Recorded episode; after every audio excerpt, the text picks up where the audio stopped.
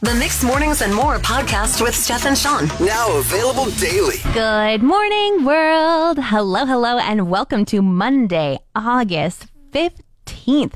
My goodness, another summer month already half over. How is the time going so fast? Of course, it doesn't go this fast in the winter. But also, I was almost late for work because the time went fast. But this was because I got stuck down a Facebook rabbit hole.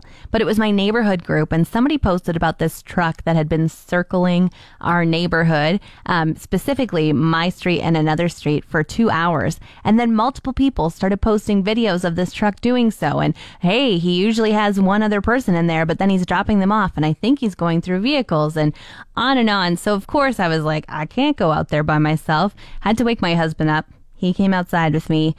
All of our vehicles, for some reason, were unlocked last night, but thankfully to the neighborhood watch none of them uh, got went through so that was good at least but my goodness is it dark out again you know like if i had done this or if they had done this three weeks ago I would have been able to walk outside and see them. This morning, I've got my flashlight on and I'm checking my vehicle to see if anything's missing. Slow down, summer. Oh my gosh. Is anyone still playing Wordle?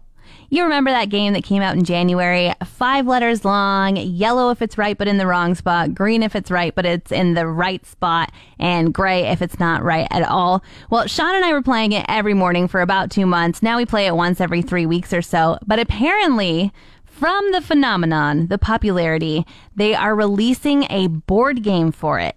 Now, I had to look it up because I was like, mm, I don't know how this is going to work. I feel like Wordle is a very uh, introverted game that you make extrovert with your results after. You don't usually like pass it around and be like, okay, now you guess a word. It's it's the the joy is saying, I got it in four, I got it in three. Um, anyway, this board game is not a board game at all. It's a whiteboard game, and it doesn't even have I don't know. The creators just seemed really lazy when they made it. Basically, they're like, get together with your friends. One friend thinks of a five letter word and mans the whiteboard. Then people guess which word it is and they color it either green or yellow or gray and see how who can get it fastest. I'm like this seems like you could do this on a piece of paper. I don't think you need a specific branded Wordle whiteboard. And it also seems like this is going to end up in the thrift stores. I might buy it for $4 on a thrift store shelf. Not going to give the $24.99 to the person who thought of this. Mm-mm. My washer and dryer both went this summer, and laundry is no longer a set it and forget it task. It's a soak it, check on it, scrub it, then hang it on the deck to dry and keep an eye on the sky kind of thing. Well, we finally found a used washer and dryer set that would fit into a very specific sized hole that we have for it. And we got ready to install it last night when my father in law was like, Wait, I don't want to carry that thing all the way in here if I don't have to. We need to make sure it works first. So, after about a half hour of fiddling outside, my husband announced he was going to do a load of laundry in the truck. Good news, it works. Bad news, the dryer wasn't hooked up yet, so onto the deck the laundry went. At least it was already outside. What does a teardrop tattoo mean to you? On the face, you know? Um, growing up, it always meant to me that you had either killed someone or that you spent some time in prison. I just Googled it. Everybody thinks the same thing. Uh, Drake, over the weekend, got a face tattoo and he got these letters kind of disguised as teardrops. You have to look really close to see that they are letters.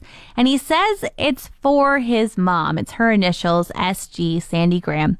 And I feel like, you know, it's really like honorful when somebody gets a tattoo for you. My brother has one for me. I feel very special. It's on his shoulder. He has one for my parents. It's on his side. I think if he had said to me, Steph, I'm going to get your initials tattooed on my face, I would have said, please don't. And I wonder if that's what his mom said as well. Like, don't ruin your face with a tattoo on it. Don't do it. Save your face. I went to the grocery store the other day and I think someone may have taken something out of my cart. Does this sound crazy? Perhaps a little, but hear me out. So I went specifically because we were about to be out of toilet paper.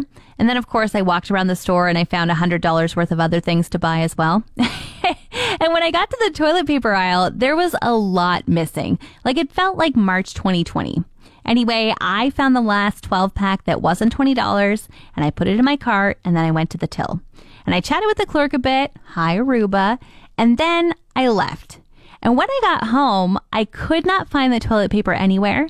And in fact, I couldn't even find it on my receipt. Wasn't there. so where do you think it went? Is it outlandish to think that someone took it from my cart? Did it just fall out of my cart? Did the person behind me in line end up getting my toilet paper? Either way, I had to go back out because we really did need it. And I went to a different store and I found the one that wasn't $20 and I held on to it with both hands and took it straight to the clerk. And then I made sure to tuck it carefully into my car. I recently met my neighbor that lives a few doors down. Uh, he came over when my husband and I were putting a canoe onto our car, and he said, You're going to ruin your marriage. Don't do it. Got to chatting. Turns out he's an avid canoeer, so I invited him to the paddling club, and he said, What? I don't like people. It took me two years just to come over and say hi to you guys. Well, it turns out this guy is a great friend to have in the neighborhood. Um, a few weeks back, he needed a boost. He came over and asked us for one. We did it. He brought us a case of beer in return. Yesterday, my husband is out working on my car, recharging the air conditioning. And doesn't this gent come on over and say, What are you guys up to? I'm a mechanic. He goes and gets some gauges from his work, some coolant. He's ready to help. Within a half an hour, the air in my car is running cold. And can I just say, I wish we met this guy two years ago. I feel like we would have had a great friendship all this time. Or at least two months ago when the hot season started and I've been driving around in the heat without air conditioning. Yeah, that would have been nice.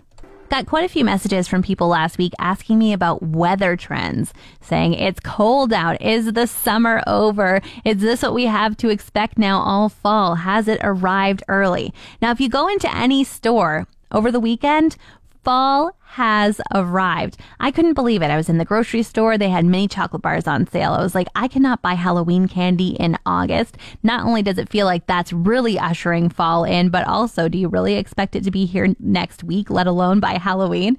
Uh, but even going into stores that sell Halloween decorations, they were everywhere. We know that Spirit Halloween opened last week the fall is really trying to get a hold of us. It's trying to usher itself in. But I feel like the weatherman heard that and said, no, not yet, because the weather forecast for the next week is crazy hot. It's supposed to be 25 today, 25 tomorrow, but then Saturday, it's supposed to be 33. I am so thankful. Thank you, weatherman. Continue to revolt against the early fall vibes. I'm not ready yet.